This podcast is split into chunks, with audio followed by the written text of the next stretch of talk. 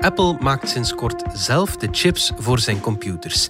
Dat zei CEO Tim Cook onlangs tijdens de Apple Keynote. The M1 chip is by far the most powerful chip that we have ever created.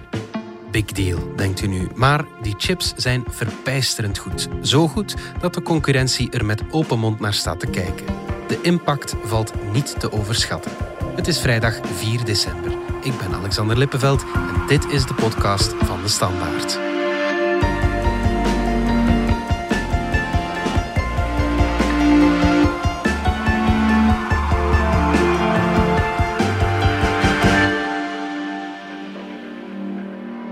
Dominique Dekmijn, technologiejournalist.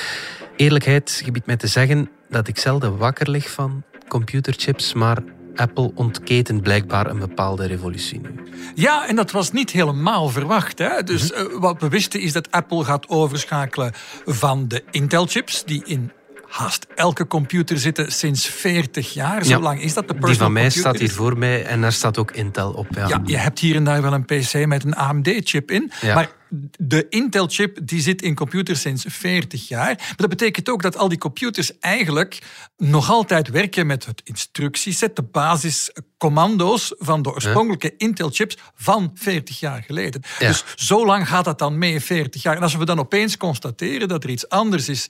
Apple gaat nu zijn eigen chip maken die Ja. meer gebaseerd is op wat in een mobiele telefoon zit. Oké, de M1-chip noemen Die ze het. heet, ja, de M1-chip. Dat is waar we het dus vandaag over hebben. Ja, ja, Apple heeft die M1-chip gemaakt. Zijn eerste chip gemaakt voor computers. Ja. En de verwachting was van, ja, dat kan misschien al in de buurt komen van wat zo'n Intel-chip doet. Hè. Wie weet wel waar Apple al die jaren aan heeft zitten werken.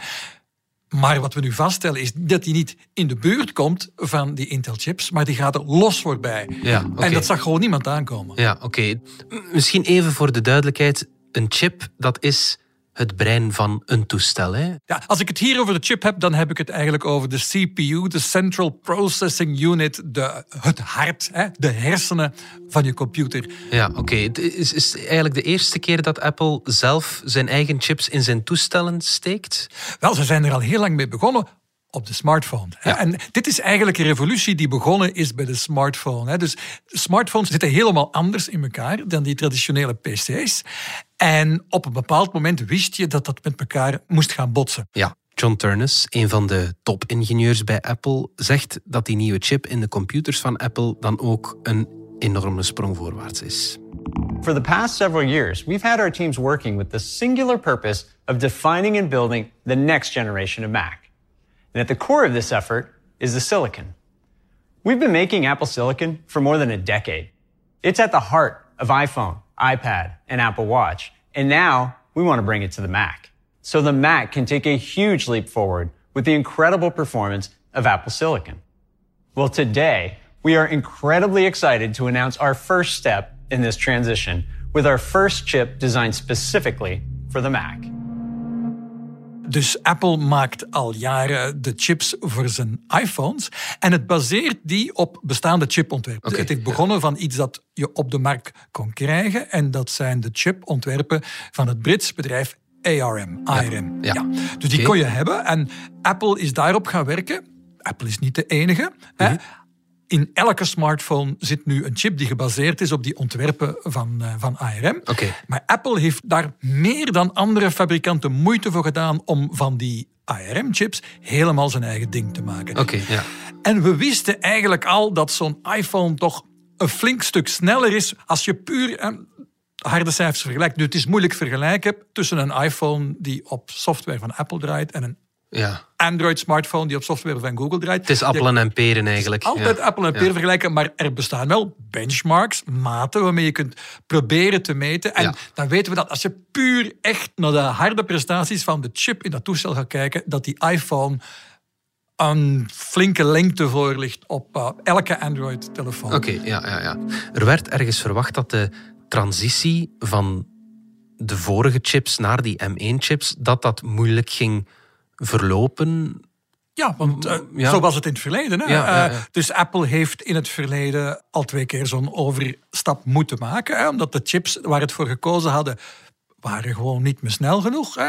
Die overgang, daarvan vreesde men dat gaat even erg zijn als 15 jaar geleden. We gaan voor jaren ellende staan. Wat is er vooral moeilijk? Ja, je kunt niet alles tegelijk overbrengen naar een totaal nieuwe chip. Dus elke chip heeft zijn eigen taal, zijn eigen instructieset. Kan een aantal commando's uitvoeren. De Intel-chips voeren al uh, 40 jaar datzelfde setje instructies uit. Ja, ja. En de ARM-chips hebben een ander setje instructies. Ja. Uh, en als je een programma hebt geschreven voor een Intel-chip, moet je dat volledig vertalen. Voilà, het is alsof je een, een heel nieuwe taal moet, uh, moet gaan aanleren Ja, eigenlijk. het programma moet vertaald worden. Ja, ja, ja. Als de, het bedrijf dat die software ontwikkelt daar een nieuwe versie van maakt, Mhm.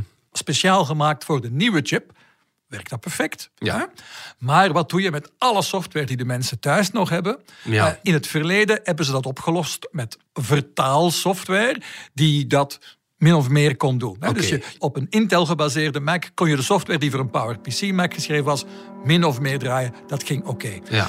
Dat werd verwacht, we gaan dat weer krijgen. We gaan twee, drie jaar krijgen van eh, pijn. Transitie, hè? ja. Moeilijke transitie. En dan na twee, drie jaar, wanneer bijna alle software aangepast is, dan zijn we vertrokken met de nieuwe generatie. Ja. Maar waarom is dat nu dan niet het geval? Wel, iedereen nu probeert dat nu uit te dokteren. Ja. Hoe komt dat nu? Dus wat blijkt, is dat die vertaalde software eigenlijk op die nieuwe Macs ongeveer even snel draait als op die oude. Dus de nieuwe chip is zo snel dat hij die vertaalslag er gemakkelijk bij neemt en nog altijd in vele situaties sneller draait dan een Intel-chip. Ah ja, oké. ja.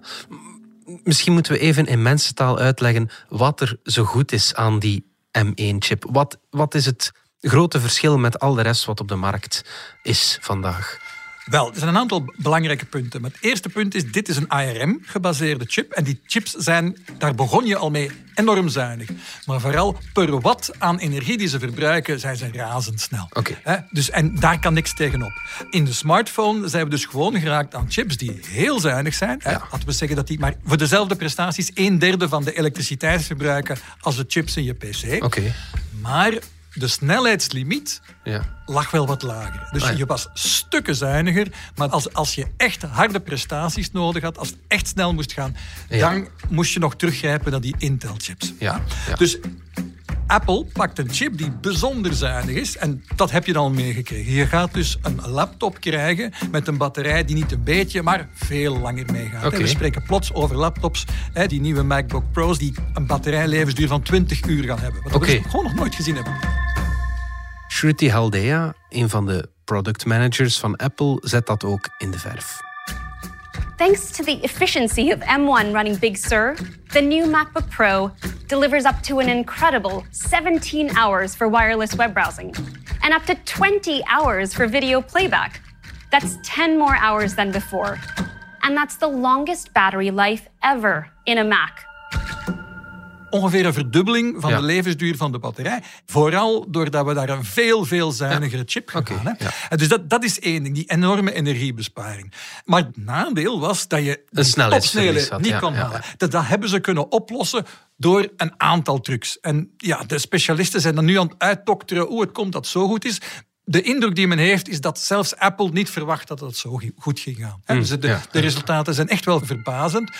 Een van de dingen dat ze gedaan hebben die vrij ingrijpend is, is dat het geheugen van de computer niet meer ergens apart in een hoekje van een moederkaart staat, maar op de chip zelf is geplant. Oké. Eh, dat heeft een heel groot voordeel. Dat is dat die computer nooit lang moet zitten nadenken. Hè? Dus hij zit, Ja, ja. want als het programma in het geheugen zit opgeslagen, en moet de chip, de processor, trekt die instructies van het programma naar binnen, voert daar iets op uit, stuurt het resultaat weer weg. En dat moet op een gewone computer, moet dat allemaal over die moederkaart. Over, eh, De zenuwbanen zijn korter Ja. geworden. ja, dus, ja. voilà. Dus dat, dat geheugen zit nu op de processor zelf. Dus dat gaat Ja. veel sneller. Beperking is dat je nu niet zomaar kunt geheugen bijzetten. Hè. Dat op een Ah, ja. gewone computer zijn we het gewoon dat je, dat je gewoon zet. Ach, dan zetten we er nog eens 16 gigabyte bij. Maar misschien heb je niet zoveel geheugen meer nodig, eh, doordat die zenuwbanen dan korter zijn en dat het allemaal sneller gaat. Ja, inderdaad schijnen ze er mee weg te geraken met 8 en 16 gigabyte, wat toch niet zoveel geheugen zit. Nee, Is ja. Met die nieuwe chip zit je met 8 of maximaal 16 gigabyte geheugen op de chip zelf. Ja. Daarmee geraken ze blijkbaar heel ver. Een deel van het effect schijnt ook te zijn dat dus de grafische co-processor mee op de chip zit en datzelfde geheugen kan delen. Ja. Ze besparen zoveel tijd aan het transport van gegevens van de ene kant van Ja. de computer naar de andere. Ja, Johnny Strugi van Apple legt hier uit hoe die M1-chip eigenlijk verschillende chips integreert in één geheel. Until now, a Mac needed multiple chips to deliver all of its features. It had chips for the processor, I/O, security, and memory.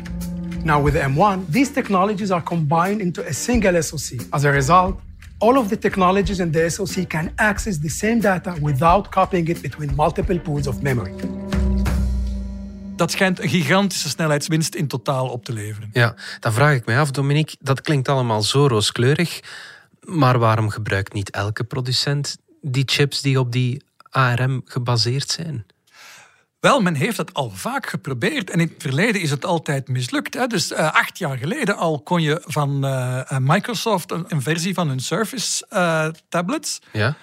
kopen met een ARM-chip. En het probleem was, er was bijna geen software die erop draaide. Hè. Dus de, alleen de software die speciaal daarvoor was herschreven, werkte oké. Ja. Ze hebben dat nooit goed gekregen. Oké. dat is acht jaar geleden. Er zijn jaren tussenuit, maar er zijn op dit moment wel degelijk Windows-PC's die je kunt kopen met een ARM-chip. Oké.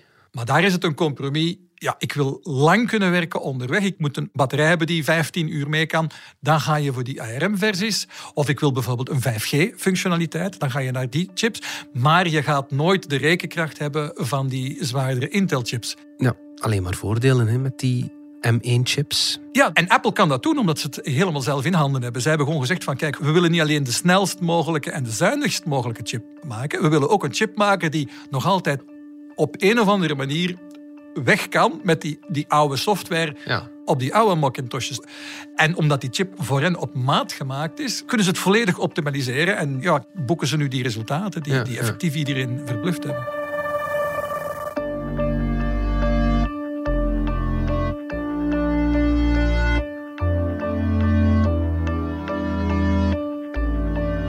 We zijn terug na de reclame. Een standaard training voor een groep van mensen, dat werkt niet meer. Mensen verwachten een op maat aanpak. Dat is een serieuze uitdaging, hè, want dat is niet altijd gemakkelijk om daaraan te voldoen. En alles beweegt. Een podcast waarin Vlaamse CEO's en prominente HR-managers vertellen hoe ze hun onderneming en werknemers in beweging houden. Beluister de reeks op jouw favoriete podcast-app. VDAB en alles beweegt. The M1 chip is by far the most powerful chip that we have ever created. In welke mate zet dit de hele computerwereld eigenlijk op zijn kop? Wel, dat moet de komende maanden blijken, maar de indruk is toch wel dat er toch wel een, kleine revolutie gaande is. hè. Men had het echt niet verwacht. Blijkt nu dat het tijdperk van die Intel-chips echt afgelopen is. Ja. En het tijdperk van die ARM-chips aangebroken. En dat kan heel veel veranderen, want die chips zijn dus fundamenteel... eh, ja, dat zijn de chips die je uit je smartphone kent. Ja. En je zou verwachten dat we nu naar een, een tijd gaan met computers die veel meer op je smartphone gaan lijken. Eh, Letterlijk en figuurlijk. Die Ja. gebaseerd zijn op diezelfde chips, maar ook die dezelfde software draaien als je smartphone, dus waar je smartphone-apps ook op draaien. Je zult ook verwachten dat een desktop of laptop eh, PC onmiddellijk aan is, zoals je smartphone. Ja. Hoe gaan andere fabrikanten hiermee om? Zijn ze nu ook volop daarop onderzoek aan het doen? We gaan zien wat er nu gebeurt. Hè? Ja. Dus eh, ik denk niet dat iemand had verwacht dat de snelheid van die M1-chips in die, in die grote orde ging liggen. En dus nu moeten we kijken van, is het mogelijk voor die andere fabrikanten om ook een chip te vinden met gelijkaardige eigenschappen. Ja.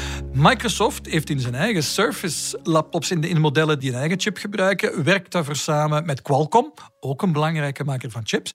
Kan Qualcomm ook zoiets doen? Ja. Dat is dan de vraag. Maar natuurlijk, Qualcomm heeft niet die expertise in Windows. Ja, Hè? nee. Dus zij zouden dan moeten samenwerken, misschien met Microsoft, misschien met andere fabrikanten, om iets gelijkaardigs te doen. Het is niet dat we Apple-chips gaan zien in Windows-PC's. Dat lijkt me eh, zeer onwaarschijnlijk. Dat is, niet wat Apple doet. Hè.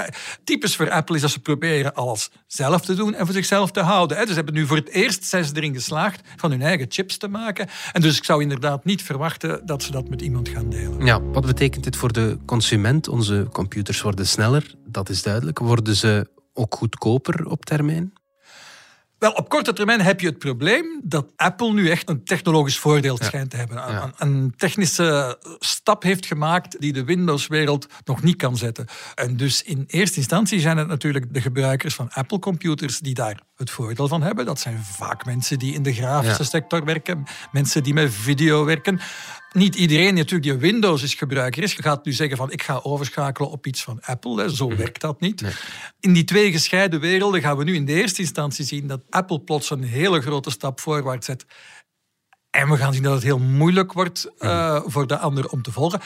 Uiteindelijk zal het wel gebeuren. Vermoedelijk inderdaad zal een bedrijf als Qualcomm of misschien Nvidia, de maker van videokaarten, die nu probeert om eh, ARM over te nemen.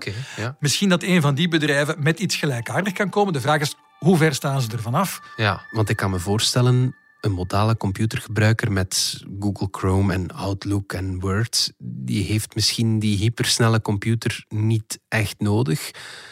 Maar die lange batterijduur, dat is wel voor iedereen interessant. Precies, maar je wil nog altijd een toestel hebben dat als het nodig is zijn paardenkracht heeft. En Ja, ja. eh, de voordelen dan onmiddellijk aan en uit, omdat hij veel beter om kan gaan met omschakelen van een modus waarop dat je heel snel bent aan het werken naar een modus waarin dat je bijna geen elektriciteit gebruikt. Dus Ja, het energiebeheer op die ARM-chips is echt eh, veel beter, waardoor je ook gemakkelijker aan en uit gaat met die toestellen. Dus het zijn redelijk wat technische voordelen. Aan de andere kant heb je natuurlijk ook altijd gebruikers die gewoon het onderste uit de kan willen op gebied van grafische prestaties. En dan hebben we het over de gamers. En dan denk ik dat die waarschijnlijk daar nog niet zo voordeel van zullen zien. Die zitten ja, in hun eigen wereld met Intel of AMD-chips en hele zware grafische kaarten. Ja. En ik denk niet dat je daar met zo'n geïntegreerd idee, alles op één chip, dat je daar in de buurt gaat komen de eerste jaren. Een tiental procent van de computers is Apple vandaag. Ongeveer 80 draait op Windows van Microsoft. Gaat die verhouding veranderen door deze chip? Zeker een beetje. Dus ik denk dat het onvermijdelijk is dat Apple nu de eerste paar jaar marktandeel vooral zal terugwinnen, dat ze een beetje verloren zijn. Echt massale dromen, mensen die nu overschakelen op Mac. Ik denk het niet, omdat het gewoon een aparte wereld is. Mensen in de bedrijfswereld gebruiken vaak andere software die alleen beschikbaar is op, op Windows. Of als de software ook op Mac beschikbaar is, gaan die paar procent energieverbruikbesparing of die paar procent snelheid ook niet zo'n verschil maken. Dus nee, een echt grote migratiegolf naar Apple zie ik niet meteen gebeuren. Maar de druk staat nu wel op heel de rest van de industrie om dit heel snel bij te benen. Want op zich is er toch een flink onevenwicht in, in de markt nu. Als, als je vergelijkbare prestaties wilt hebben op een Intel-laptop, ga je gigantisch veel extra hardware aan boord moeten zetten. Met extra geheugen en zware grafische chips kunnen ze waarschijnlijk een laptop wel oppeppen om qua prestaties die M1 bij te benen. Maar dan heb je een toestel dat geen batterijlevensduur kan hebben. Hè. Ja, ja. En dat ook stukken duurder eh, En dat zal zijn. Ja, vooral, vooral dat ook. Hè. Dus om de prestaties van zo'n M1 MacBook Air bij te benen, heb je op dit moment in de Intel-wereld gewoon een veel duurdere laptop nodig. Ja. En dat is niet de situatie die we gewoonlijk hebben. Gewoonlijk is het zo dat er nog wat ruimte is voor de PC-fabrikanten om onder de prijs van Macintosh te blijven Ja. met gelijkaardige of hogere prestaties. Dat lijkt nu voor een paar jaar heel moeilijk te worden.